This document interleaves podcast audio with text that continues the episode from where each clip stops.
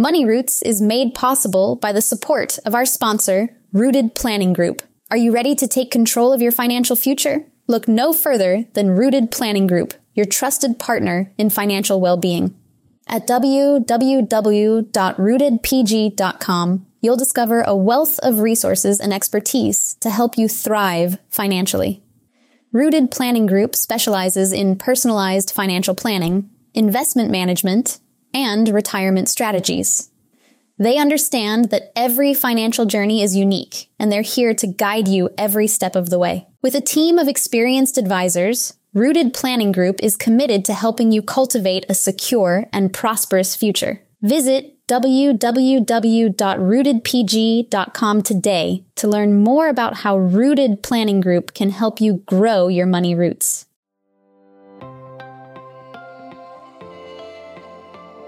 Where you spend your money, um, where what bank you use, what credit card you use, um, you're making a decision with that money, right? You're you're giving them um, power, and so if that's not a company you believe in, if that if they are practicing in a way that is against your values, don't spend your money there right? Think about the bank that's doing good works in the community and deposit your money there. Think yeah. about where you're buying your groceries. Think about where you're buying your flowers this time of year. You know, the the millennial generation has taught us to to, to do this much better than ever before, and it's yeah. like your dollars speak loud and clear, and that goes to investing too.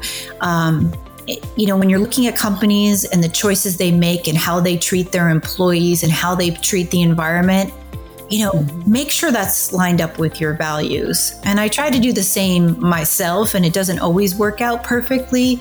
Um, but I, I, think you feel so much more connected to all of those aspects when you're mm-hmm. thoughtful about um, where you're directing your own money.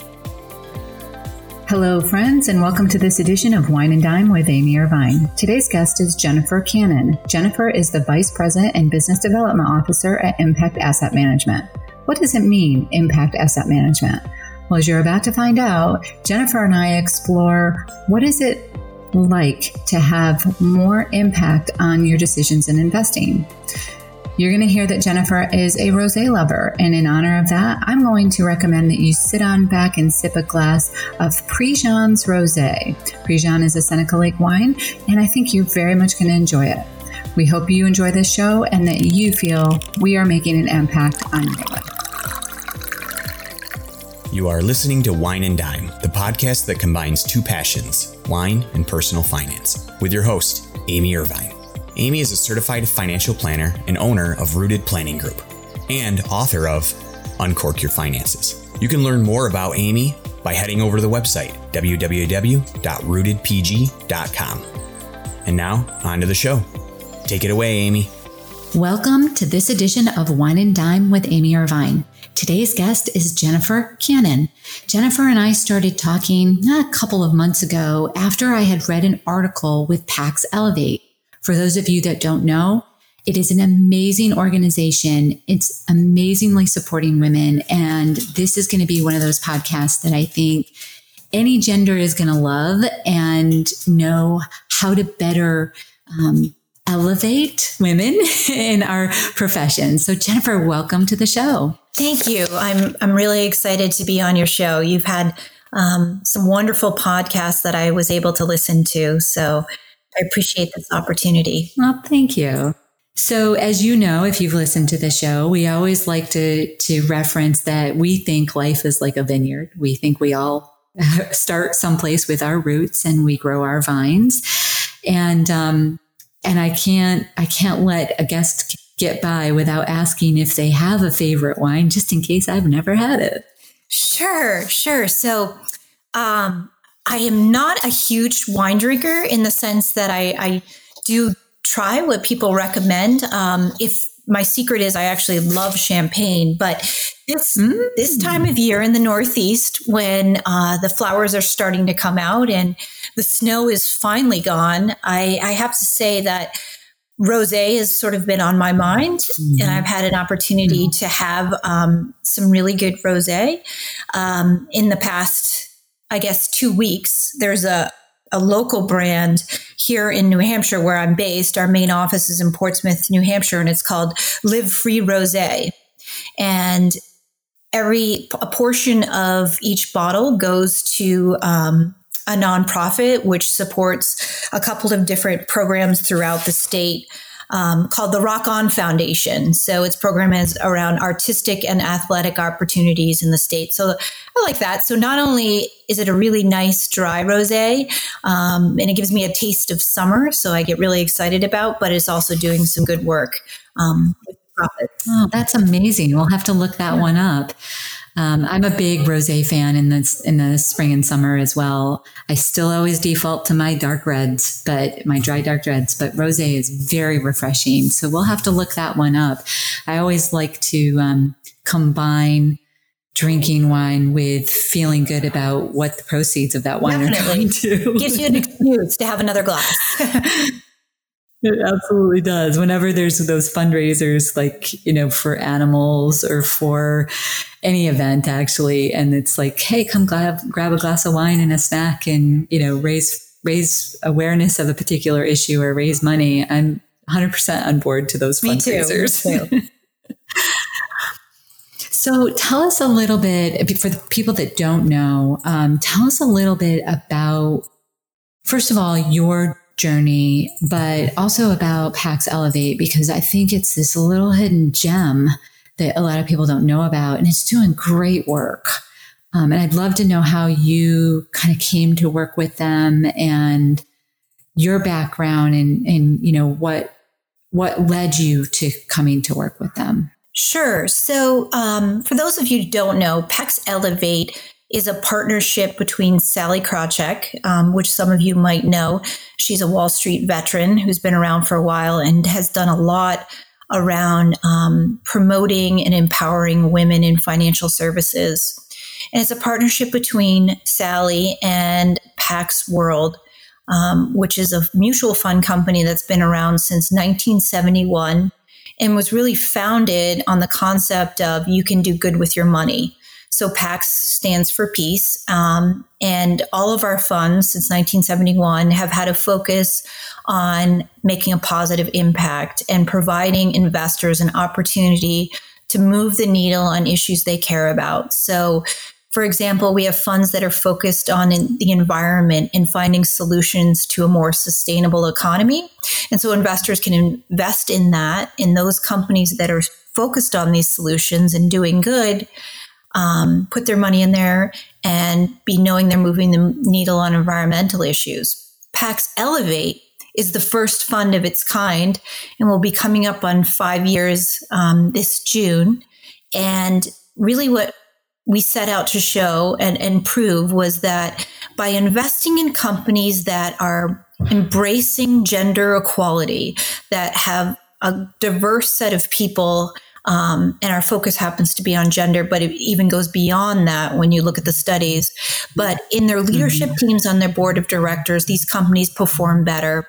So we've been investing that way, and it's proven out in real time um, that this is a, a really smart way to invest. And at the same time, we use our voice as investors in all these companies um, across all of our funds to move the needle on some of the major issues that are still really prevalent around gender inequality, and that's pay gap. Um, you know, on average, it's about 80 cents for every man's dollar, and that's on average, and that's for mm-hmm. just white women. If you start to look at women of mm-hmm. color, those numbers just get even lower and lower. Oh, yeah, they're, they're ugly. They're ugly. And this is, you know, 2019, and we're still looking at this. And then the other issue is talking about board diversity and diversity and leadership. And when we started the fund, some people, these companies wouldn't even take our calls or even have this conversation around this. Um, and then slowly we've been able to make some huge change with major companies that you would know and recognize. So it's, it's an exciting um, coming together of both investing and engagement with companies. And we've found that a lot of people are really excited about the work that we're doing. And so the space has grown grown significantly. So we were the first one out of the gate. And now there's about 35 different funds doing something similar, not quite what we're doing. Um, and I got involved with this because I've been in the industry since 1993. Um, and back then, I can remember being for many, many years the only woman, woman. Um, and I became very frustrated with that environment of just being, you know, no one to talk to, no one really to look up to as a mentor or a sponsor. And my mother gave me an article about Sal- Sallie Krawcheck. I mean, this was years and years ago. And she was moving and shaking in Wall Street and really standing up um, for women and about women years and years ago. And I read an article about her. And my mom said, You know, you're not the only woman out there. And it really led me in my own personal life to look for opportunities to connect with other women, which has helped me all along the way. We, we can't do this alone. Mm-hmm. We need to all have um, you know, our little board of directors, or we need to have mentors or sponsors, or what we really think um, helps move the needle the most when people are supporting you behind closed doors and and helping you get to your next spot. So that, yeah, I read it. I read an article or a quote the other day that I thought really. Um, when you're talking about your experiences, it said um, you don't change culture through emails and memo, memo, excuse me, you don't change culture through emails and memos. You change it through relationships, one conversation at a time. And it's hard because I started out in the profession around the same time that you did. And I, you know, I've said to people back then, you know, we never, we would go to conferences and this is a silly little thing, but I noticed it was about the only place that as a woman I never had to wait in line to go to the bathroom. It's crazy. And you know, now it's getting to the point where there there's it's getting close, it's getting better, but it's still we still have a long way to go. And when you talk about at the board level, at the C-suite level, we we still have a long. We definitely we do. do. Um, there's just not enough women being represented in these positions. And I always like to make the analogy. Um, I've had the opportunity to sit on a couple different boards and committees and, and different projects. And when there's all women in the room, I don't think we make we're kind of there's some group think so it's the same concept flipped you know? If there's all men in the room there's this sort of same group think but when you have diversity and at the very least we like to see three women mm-hmm. because that's what we refer to as the tipping point in which all the studies say um, that's when change happens. It's just there's more point of view there's more perspective there's different solutions and um, better problem solving. It's a much more innovative group. And I've found that both personally when I've been involved with organizations and just in the research that I've seen um, professionally. But I agree with you about the bathroom lines. I can, I can remember when I had my first child, um, and this is how crazy it was. And if you talk to women that are younger and entering the workforce, they can't even believe this story is true. I, I was nursing. Um, I was really trying to nurse, and I would have to go into the conference room every single day and tape up a piece of paper to cover the glass window and then hold my feet against the door. it's just crazy. Oh my gosh! And so we've come oh. a long way because that that's that child is actually 16 now, and I, I, don't think that would happen in most companies, but that's that was reality back then, and no one questioned it. And and so, what made you even get interested in finance profession? Because there again, you know, there's not even today. There's still not a ton of us, and I know you and I spoke a little bit about this, sort of corresponded a little bit about this, but um, you know, I'm on this mission. I am on this mission to get women comfortable with finances. I'm on this mission to get com- women comfortable in our profession. I think it's a great, great profession for women. There's a ton of flexibility. There's they're meant to be in this. I think they're meant to be in this particular profession. They just don't know it yet. And we need to be welcoming to them and, you know, definitely guide them. Like, you know, I've said many times, I don't want to be that woman that says, Well, I walked uphill and snow, you know, five miles to school and from school. And so you have to too. Let's get you on the bus and get you to the location and make it, you know, so that yes, you learn and you appreciate it, but that it doesn't have to be that struggle. So, so tell us like what got you interested in finance? So I actually graduated from college um, with a degree in English. So I found myself living in Boston, which is where there's some of the major mutual fund companies. And I was lucky that I had a friend who said, you know, there's this company here that's hiring and it's working for a mutual fund. And I had no idea what that was. Um, but I ended up working for Putnam Investments back then, and they had an incredible incredible training ground. Again, I was one of probably three women on a, a massive team. Um, but they really invested in um, all of us to help us sort of figure out our path and how to present and how to engage and how to build relationships and how to understand the market and how to become you know an expert um, so that was an incredible experience for me and a really positive one and throughout that time, both at Putnam and then if you look through my career, the different companies I've worked for, um, I've been lucky that every once in a while I have come across someone who's been a mentor or sponsor that's sort of helped me find my way. Um, and it hasn't necessarily been women. Sometimes it's men who will step up and say, you know, I see um, the talent you have, I see the drive that you have. I think you could be really good at this. So maybe you're not comfortable taking risks in your career, but let me tell you, you know, what you can do and that why you should try this. And so that's how the opportunity happened. How I found myself sort of in this space today is quite interesting because I was sort of in a traditional role selling um, different types of financial products that sort of had no kind of impact. But I took an opportunity um, for about five years where I worked for two different community foundations. And my role was to work with individuals and families and foundations to help them with their charitable giving. And again, this was new to me because I was very comfortable with the financial side of the business, but not the giving. And I met the most incredible people who were so charitable and they were just really looking to move the needle on so many different issues that they cared about and everyone cared about something slightly different. And my role was to help them take that capital and put it to good work and that was like vetting organizations and setting up different gifts and structures. And so i love that work. So i wanted to find a way that i could both do sort of the impact work and get back to financial services, which I loved. And so this was a perfect place for me to come. And I had the opportunity to get to know Joe Keefe, who's our president, about um, six years ago. Mm-hmm. And he kept telling me, this is a place where you'd love to work. This is where you can really make change happen. And, you know, he's a feminist himself with four daughters.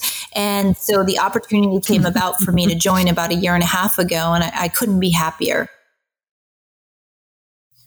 Well, I think what I love, so you know, of course, I looked at your LinkedIn profile, and you know, we've had some correspondence. But I think what I just what I love about your story is exactly why I think women make a great contribution to this profession because um, you're talking about something you're passionate about. I could hear it in your voice. I, I, I heard the elevation in your voice when you started talking about, you know, how this how being able to do both things meant so much to you and and for your children and for your children's children and you know everybody involved. And that's the thing that we can do when more women get more equalization comes to the table on people in finance right? So i'm a big one about it's not just about women it is about the face of this nation. And we sh- finance should look like um, our country looks. You know, that diversity should be there. And just talking, listening to you talk about how your path was formed or how, how your vines were, you know, intertwined with each other, I think just shows what a great profession it is to, to get in. And when, so you mentioned that um, you were an English major. You said um, when when you were a kid, were you ever exposed to you know money conversations? Is that what planted the seed, or no, was it so just really location? We talked. You you had um, asked me a question a while about, and this is something that I've spent some time studying myself. Um, through some different coursework um, is sort of the psychology of money and and what our attitudes are around money because I it's a really loaded topic yeah. and I I found that working with families, you know, you'd have parents who just didn't talk to their kids ever about money. And then you'd have parents that at a very early age talk to them about what giving back was and how it's so important and what money means and that you have to work for it. So in my household, it was a very traditional, old fashioned way um, of handling money. And so you know, I look back at it and it's not that my parents did anything wrong. I just think they were trying to do the best with what their situation was. And my father came from more significant wealth than my mother did. Um, and then they, they're kind of hippies and sort of set off on their own. Um, and so the conversation was never yeah, they were kind of hippies. Like I don't know how to explain it. Like they basically, you know, protested the war, and there was a lot of different issues. And my father ended up being sort of um, disinherited um, from his family for lots of different reasons, and ended up sort of starting to, you know, they eloped. It was like a very romantic story. Um, so like a movie, but anyway, and then they they have this daughter and uh, two other kids, and their attitude about money was they just never talked about it. Um, and so for me, that was hard. Like I had to learn about it um, from other people and from reading. They it, what they did instill in me from a very young age, which I have been trying to instill in my children. And it's not always easy, but an incredible work ethic. So, you know, I was expected to work from the time I was 13 on, you know, whether it was babysitting, mowing lawns, or then becoming a lifeguard or whatever my jobs were. And, you know, college, mm-hmm. I paid mm-hmm. for 75% of my college. And I had a different attitude when I was going to class and when I was buying books. And I'd have friends that would tease me and I'd be like, I am so excited to get my used book. But I, I was invested in the fact that, you know, I was paying for this class and I was going to show up. And it, it, it made a mm-hmm. difference. So their attitudes about money were definitely um, not what I would recommend. Um, I think it's better to have a more open dialogue. And I try to have that conversation with my children. And I have a 16 year old son, a 12 year old son, and a nine year old daughter. And my 16 year old son kind of gets it. He understands it. I, you know, I make him work and, um, you know, he, he had his first job this summer and he was basically working at a kayak shop. And you could have thought that he was working in a factory because he's like, this is child, you know, child labor. There's issues here. I'm like, you're outside in the sun, you're in the salt water, and people are just so excited to see you. What is so hard about it? But he's slumping. It was such an exhausting day. But I think I taught him you know, hard work pays off. And he looks at his bank account and I said, if you want to drive, you're going to pay for your car insurance. Like, but that's going to be so expensive. I'm like, well, mm. you know, I, I, keep teaching him. But my other two, I think they still think money grow on, grows on trees. So we're working on that. I love that you, well, first of all, I'm like, your parents were hippies. Well, there's a little, you know, there's a little bit of an influence on your Definitely. vineyard, right? There's a little bit of different flavor yes. to that grape. and and I, you know, I think that well, I think both you and I are children of that generation, right? So we're we're we're children of the the parents of that generation. So I think we get that influence by just pure right. age. Um, but it, it is funny to, you know, when you're talking to people, I love that, love that you shared that particular tip because it's great. But um, how you're how you're now taking that and saying, well, I, I sort of had to learn School of Hard Knocks, so I want to take that to my kids and influence their education and you know start at a very young age, which I think is, and I do think work ethic is a really important piece to that. It's not just about the money that you earn, but it's about working right. hard for it and muscling. You know, putting some muscle into to what you um, appreciate the items that you either the events in your life or the items that you're able to purchase that bring great value to you. I'm sure your son thought twice about how he spent that money that he earned versus how he would spend your money, right? exactly. He's a complete miser with his own money, but yes, but it, it encourages him to think that way. Definitely. You're right. So when when you think about, I'm just kind of, you know, you're thinking about the conversations that you're having. Are you sharing any um, sort of quote unquote money mistakes with your kids, trying to trying to bring those um, what I call notes into um, the next uh, bottle of wine that's being being made, um, and you know, people pick on me because I can bring anything back to a vineyard and a bottle of wine. But are you sharing any? Um, any mistakes that you've made trying to to educate them particularly about any topic well i talk to them about want and need a lot um, someone taught me a long time ago before you make a purchase um, really think about it is this something you want or is this something you need because if you take the time to be really present around that question it just gives you a little space. Um, and trust me, there's a lot of things that I purchase that I just want. Mm-hmm. Um, but it's helping them understand. So for him, you know, I've always had the conversation of like, okay, so you, you want a surfboard, but you want to be able to drive and you want to be able to play lacrosse and you know, let's make some choices here because these are all not going to happen at once. And he's surrounded by children um, that are given those things without a question. And so he doesn't, you know, all of them don't understand why they have a different set of rules. And I just explained to them, I promise you, I promise you, from all the experiences that I've both had working um, with families and individuals, and just in my own experience, that you're going to be so much better off if you learn this now. Mm-hmm. And, you know, they, they don't want to hear that. I'll, I'll, never forget a year and a half ago, I was carpooling with a bunch of 15 year olds in the back of my car. There was five of them and a friend called up and she's like, I just need someone to shovel out the driveway. She's like, I sprained my ankle. Can, you know, can you recommend anyone? So I turned to the group and I said, who wants to do some shoveling today for money? Like you're going to get some serious cash for this. My son was the only one who was like, I'll do it. The others are like, no, no, no. And I realized that they had so much disposable income that they mm-hmm. had no drive to go out. And I grew up having to shovel driveways. So I try to have that conversation. And the other issue I would just bring up, just in full disclosure, is I went through a divorce um, about four years ago. And I made one of the mistakes that I shouldn't have made. And I think a lot of women do. And that's I took my eye off the ball.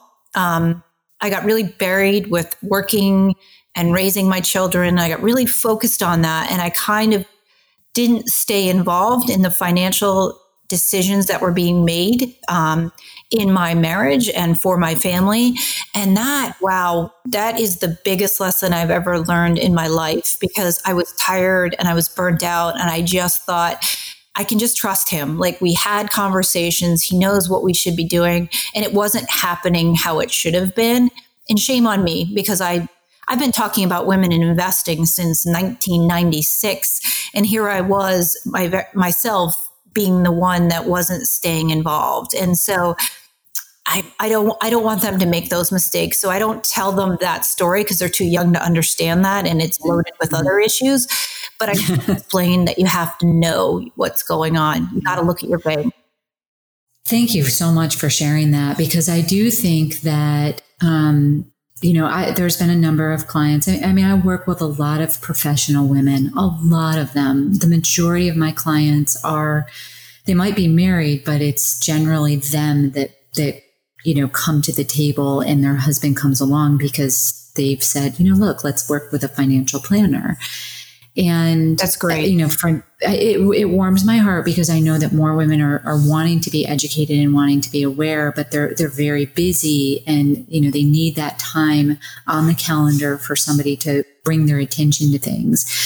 And you know, one of the first things that I often do um, when I start working with a client is I say, let's pull a credit report on you. And that happened um, about a year and a half ago. Uh, we we had one of you know one of our clients' um, daughter was getting some weird things, and and so I said, well, let's sit down and let's pull a credit report and. It's her story to tell, but all I can say is that it it uncovered such massive deceit ah. and massive taking the eye off the ball, ah. as you said, and um, the emotional consequences that resulted in that. And and you know, you you are admitting it and sharing that story, but think back to how you felt when you when you realized that you weren't as involved as you should have been and times that times a hundred because I can't even imagine. You know, we mm. we are still working on um, you know, uh, charges had to be pressed. It was a whole big thing, and we're still working through fixing her credit report, which was the lowest credit score I have ever seen in my entire life and there was so much past due and so much debt and and so wow you know i've yeah. always that was one thing that i'd always done um, when i started working with a new client and not because not for that reason but because it gives me a picture of their total financial health on the debt side to be able to pull that credit report and see those numbers because you know people don't they they pay $100 here they pay $100 there but they don't often sit down and put it you know, on a piece of paper and total it up, right? Even though it might be right. their checkbook, they don't necessarily sit there and go, "Oh, wow, I'm you know spending thirty percent on a car." You know, between everything that I have to pay for, like that's thirty percent of your income, right? Thirty percent in taxes. You're paying twenty percent on your mortgage. Do the math, you know. Right. right. that doesn't leave you much to live off from. So, no. what's your life like? You know, and so um, the fact that you shared that that story about, you know, you were busy working, you were busy raising a family. It's so important to make sure that you take that time. And, and I'm preaching to the choir a bit, but it's so important to take that time to make sure that your financial health is going to be okay too. My great grandmother, um, she told me she was, uh, I think she was probably close to maybe 88, 89 at the time. And, and she said to me, you make sure no matter what, you make sure you keep a penny jar. Now, put into consideration, she was, you know, born in 1901. So right. um, a penny jar was sufficient. but yeah. she said, you always make sure you keep a penny jar. And I said, what's a penny jar? And she said, a penny jar is, is something that if you ever need to, you can go to it. You, you know, you want to be married because you want to be married, not because you have to be married. Right. And I, I thought that. that such great, I mean, you know, great advice from this 89 year old woman who had been married from the time she was like 15 until my great grandfather passed away. And even beyond that, in her mind, you know, she was married. So I think you're you know, I don't mean to harp on it too much. I imagine, imagine it's a very painful thing, but, you know, I guess I want to just accentuate the fact that you are willing to share it because I think a lot of people, you know, they, they feel the psychology of money behind it, but they feel like, oh my gosh, I'm so embarrassed that I did this. So now I don't want to go get help because I'm embarrassed that I did it. I'm an educated woman. I shouldn't have made that mistake and it just never gets fixed. Right. Right. And we don't judge. Like, you know, that's one thing that I always say, like, that's not my place. We, we just take where this is a starting, this is a platform that we're starting from. We don't judge any past um, decisions that you've made. We are just going to move forward. So don't be afraid to, you know, ask questions and, and come to the table and, you know, you said four years ago is when you got divorced. It's four years later. Yep, you're you're moving forward. You're you're trying to you know correct the decisions and um, make up for some of the things that that may have occurred. But you know that now. You're moving forward, right? Right. Exactly. And the thing we talk about a lot is when you look at pay equity gap, what it actually mm. means for you is that even if you're happily married and you're having wonderful discussions at least once a week and you're working mm-hmm. with somebody, you still have to think about what how mm-hmm. your situation is different because most likely over a period of time, if you look at over the years, you'll have made significantly less potentially than your spouse. And on average, women take out about take off about nine years to take care of a loved one or a family member. And mm-hmm. we tend to, without help and guidance with someone like yourself, invest too conservatively or, or keep it all in the bank in a worst case scenario. And we're going to live so much longer, according to statistics. And so we'll have more healthcare expenses. Mm-hmm. So mm-hmm. I had this dream that I, you know, my my ex-husband ha- has a pension. And so my dream was that you know with i'd save for retirement and then he had the pension and we'd be all set. And and now i face myself sort of having to rebuild everything um, because there will be no pension and um, having to figure out sort of what my path is going to look like. And the other thing i would mention which i've seen probably about 10 very intelligent women do um, over the past couple years is going into divorce proceedings without an advisor. you have to go in because number one, you're emotionally charged, and number 2 mm-hmm. you need to understand what assets you keep and what are better to let go. Mm-hmm. And so mm-hmm. that. Yeah, I'm so glad you brought that up because attorneys will tell you the law, right. but they're not they're not going to tell you what you just said. They're not going to say you want this asset over that asset. Um, you, you know, based on where your tax bracket is, here would be a better solution for you. Based on your earnings potential, here would be a better solution for you. They're going to tell you what the law is, and that's their job. Like, I'm not going to be a lawyer, right? I'm not going to cross that line and practice law, and they're not going to cross the line and be financial planners. So it takes that team, in my opinion, to to have the outcome be the best it's going to be in that kind of negative situation. Thank you so much well, for bringing that up. I mean, I really believe there's no other way because I've seen women just come out um, with significant assets sometimes, and and just have had no help and no advice, and have made some bad choices, or just you know ended up on the other side of a divorce and like you said, wrong assets, didn't think about things. Um, and so that to me is never ever go into that without some help and guidance um, from someone like yourself. And by the way, I did not pay her no. to say that. no, I, I, don't even, I just, you're, you're, just so easy to talk to that I share this because I think I'm supposed to keep that on the down low. But in, in all honesty, I think that's why I care so much about this because as women, mm-hmm. we sometimes take on, or many times take on so many additional roles. So our workday does not end at five o'clock. That's just our next shift. Um, it looks different.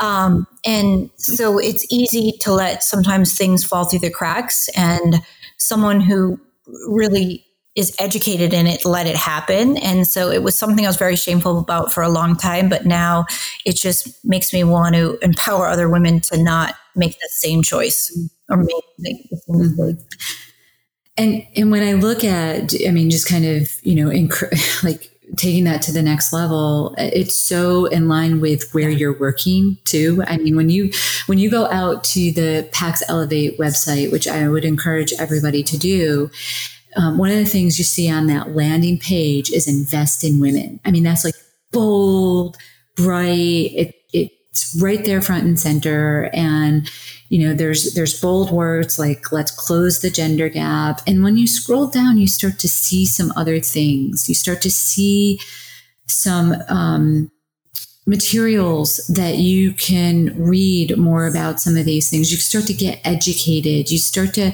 you know, education brings power and and that is so important and sharing sharing these stories about experiences is so important because I think a lot of times we think we're the only ones who have ever right. gone through this and I never want to use the words what you're going through is normal because it never feels normal. Um, and I, I really dislike that kind of comment.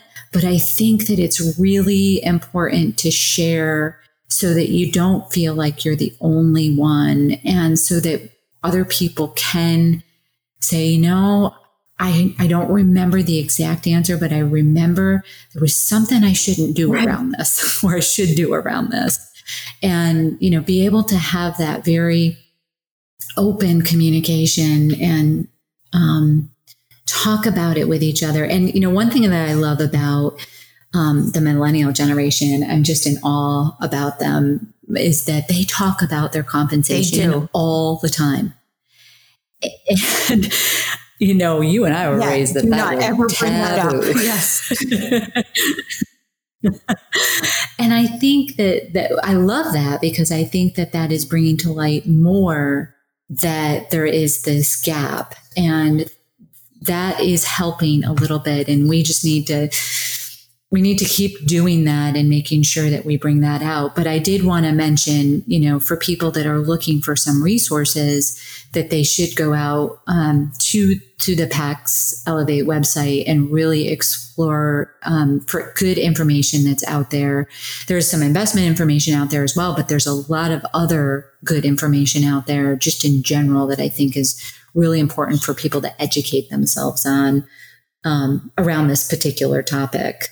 Um, and I also wanted to ask you, you know, because you talked about um, the kids, you talked about your three kids. You know, do you do you talk to them, or do you have big concerns that you, or for your family members that you're that are weighing heavy on your mind? Well, I, I, think I have, you know, a college tuition approaching, which is terrifying because I it seems like just yesterday he was, you know, playing Legos on the floor and was a tiny kid, and and now we're starting to talk about that. So that um, is, you know, I'm trying to figure out how that all comes together. But with my kids, I, I think the biggest thing that I hope for them, um, and I think the millennials are going to change the world. I have no doubt about that. Um, you know, the, the, statistics run anywhere from 86 to 80% of them, you know, when they make an investment, um, they are expecting that a company is, is thoughtful in doing good things for the environment, for their employees across the board. Mm-hmm. So they're, they are really, um, both outspoken and I think change makers. So if you look at my children, I guess you would call them Gen Z, right? So they're the, the next mm-hmm. generation down. Um, and it's really refreshing, you know, to see sort of mm-hmm. already the change happening about how they they look at things. And I'll never forget um, my middle son, um, who tends to be my more my troublemaker he we went to play a lacrosse game and afterwards uh, we were looking at the field and there was all these like empty gatorade bottles that had been left behind and he was like oh my gosh i can't believe these people litter not only are they bad sports but they litter and he went out there and picked them all up I was like, oh, wow, that's so Aww. sweet. And so I do see this generation really caring a lot about the environment. And then I look at my daughter, and that's where it really sinks in. And I think if we stay at the pace we are with the pay gap, it'll take over 200 years to reach parity. And trying to explain that to a nine year old, and I, I, I had to try to explain it to her. I was like, if you and your brother both went out with the same amount of experience and you both got the same job, you know, he's gonna make a dollar and you're gonna make 80 cents. And she was like, What? My little feminist was like, Explain to me why that's gonna happen. That is not fair. And I mean, it was like telling her, guess what? There's there's no tooth fairy or Santa Claus.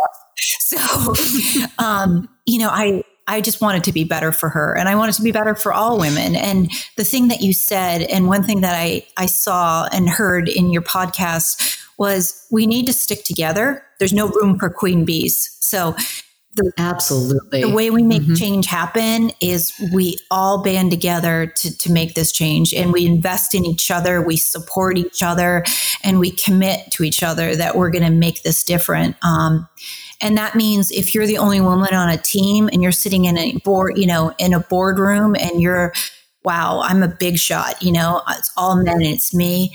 You got to make room for two three, four, five other women at that table and help them get there. Just like you said, like, um, in this industry, there's a lack of women. I think there's less than 20% of financial advisors. Yeah, 15 at last count. Yeah. I mean, that's terrible. So it's let's let's help them get the tools so they can get to where they need to be because it's going to benefit all of us. And I look at my daughter and her friends and I just think like we we got to work faster, smarter, and harder than ever before. Mm-hmm. Yeah, and there's a whole I mean there there's a whole group of us that are are are doing that and I think we've developed I think we've gotten to the age where we've developed confidence that we we are confident enough in ourselves that we can lift up those that haven't don't have the experience right. that we do right and there's this um, somebody asked me the other day like if you had five million dollars what would you do i'm like oh i would i would expand my firm i would go get every woman that i know that would be good in finance and i would put her through a residency program that would make her a great financial planner or an investment manager or an estate planning attorney or anything to deal with finance. And I would, you know, build this amazing firm that um, would be 100% I love it. That's awesome. Now, I'm not, I'm not opposed to, um, working with men. I don't want to sound that way at all because I think they they can be very supportive and and you know if 85% of our profession is men then we need to reach out to them and say hey right can you and many us? of them do just not enough of them right right so you know so I think that you know like I said I've gotten to that age as as well as you and that I that I feel like that's my mission like that's what I, I need to figure out a way to because I don't have $5 million. So, so what do I do in my small little world to make sure that, you know, the, that next generation grows to be, you know, more than 15% and that, you know, when I, when I go to industry conferences, I, um, I have to wait yeah, in line. It's good. That line is good. so I would be yeah. very excited about yeah. that.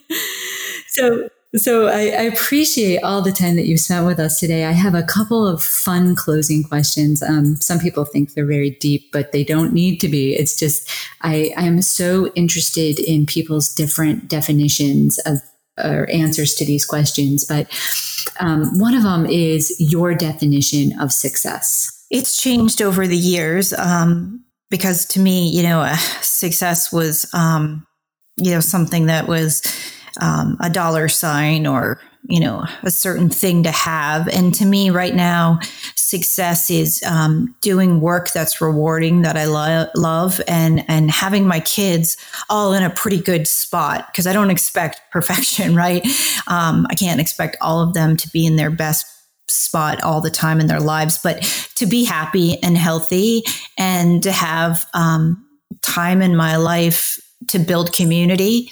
I never realized how important community was until um, going through my divorce and just having people that have your back. Mm-hmm. So to me, success is having work that I enjoy and that I feel passionate about having a community I'm connected to, and this is not in a particular order, and then having my kids, you know, in a place where they're they're doing well, um, and well means that they're happy and healthy and engaged. I guess. You know, I I love the answer to that question because I've never had somebody say a particular amount of money in the bank. It, it right. just warms my heart that success is generally about family. It's generally about friends. Um, I guess I'm hanging out with the right people. That's exciting to me. Yeah. Yes, I can so. Um, and I, I love so. to know when Jennifer gets worn down, when she needs some headspace, as I call it. Um, what feeds your soul? Um, so there's there's two things that really um, help me when I'm um, when I get into a space like that, um, and that does happen.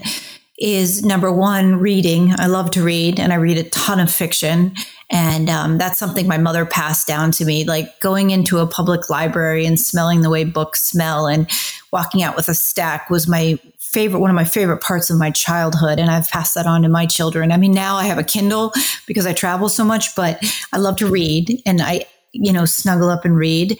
Um, and then growing up um, in the Northeast and in New England, I'm a big fan of getting outdoors. And so I'll go for a run on the trails.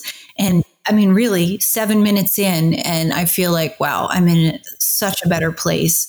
And no matter what the weather is, it just helps me get centered um, and focused. And that right now, I think, are the two things that really help me when I'm burnt out. Because when I'm burnt out, it usually means I'm burnt out from both work, um, family, everything. And I just need to somehow get away. And those are the two things that sort of recharge me. You need to take the hat off and just put the sneakers on, huh? Yes, exactly. And I just got a new dog, so that's really interesting. So we'll see how that goes because now I'm responsible for four living things besides myself. And um, so it's a five month old black lab. Ooh. And I do find having her around has encouraged me to sort of slow down at 5.30 in the morning there's a sense of peace when you're walking through the neighborhood yeah labs are my favorite just in general yes. so I, I call them fur babies i'm very yes, passionate about yes. animals because they don't have a voice and we have to be that for them so mm-hmm. Um, and if there's one piece of advice that you'd give to listeners, what would it be? I would say, um, one, gosh, I have so many. I mean, I already said, like, I think it's so important to to connect with a, like a someone like yourself with an advisor that you um, feel comfortable with. But I think just on a general basis, one thing I try to tell people and educate people about is where you spend your money, um, where what bank you use, what credit card you use. Um, you're making a decision with that money, right? You're you're giving them um, power, and so if that's not a company you believe in, if that if they are practicing in a way that is against your values, don't spend your money there right? Think about the bank that's doing good works in the community and deposit your money there. Think yeah. about where you're buying your groceries. Think about where you're buying your flowers this time of year. You know, the the millennial generation has taught us to to, to do this much better than ever before, and it's yeah. like your dollars speak loud and clear, and that goes to investing too. Um, you know, when you're looking at companies and the choices they make and how they treat their employees and how they treat the environment, you know, mm-hmm. make sure that's lined up with your values. And I try to do the same myself, and it doesn't always work out perfectly. Um, but I, I, think you feel so much more connected to all of those aspects when you're mm-hmm. thoughtful about um, where you're directing your own money.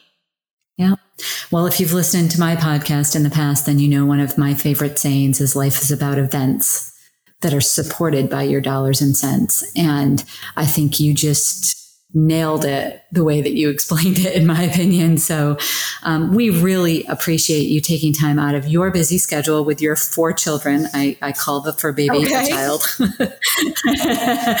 and um, sharing time and energy and all the wonderful things that you're doing with Pax Ellevate. I can't wait to meet you a person in person, hopefully at one of the the professional conferences that we go to and um, one final question in clothing, closing. I know you said that you are um, a fan of rosé this time of year. Is there a particular food that you like to have with your wine? Don't judge me, but um, you know when you get the homemade chocolate chip cookies and you put the vanilla ice cream in the middle, the cookie cookie witch, that is like heaven right there. oh, you just made my day. Thank you so much, Jennifer, for being on the show today. We really appreciate your time. And again, we will put in the show notes the link to Pax Ellevate website. If there's anybody or any particular materials that you would like to share with us, we'll be sure to, to post them there as well. Make sure that you um, do some do some investigation around matching up your values with your money and the importance that goes along with that. And you know, if you have any questions, feel free to reach out to us. Thank you very much.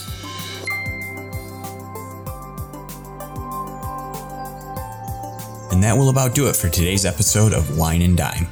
You can contact Amy through the website www.rootedpg.com or amy at rootedpg.com.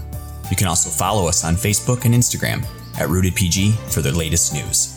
And If you have any questions, comments, or topics you would like to hear about, feel free to let us know. Don't forget to rate and subscribe the show wherever you get your podcasts. And again, thank you for listening, and be sure to tune in next time.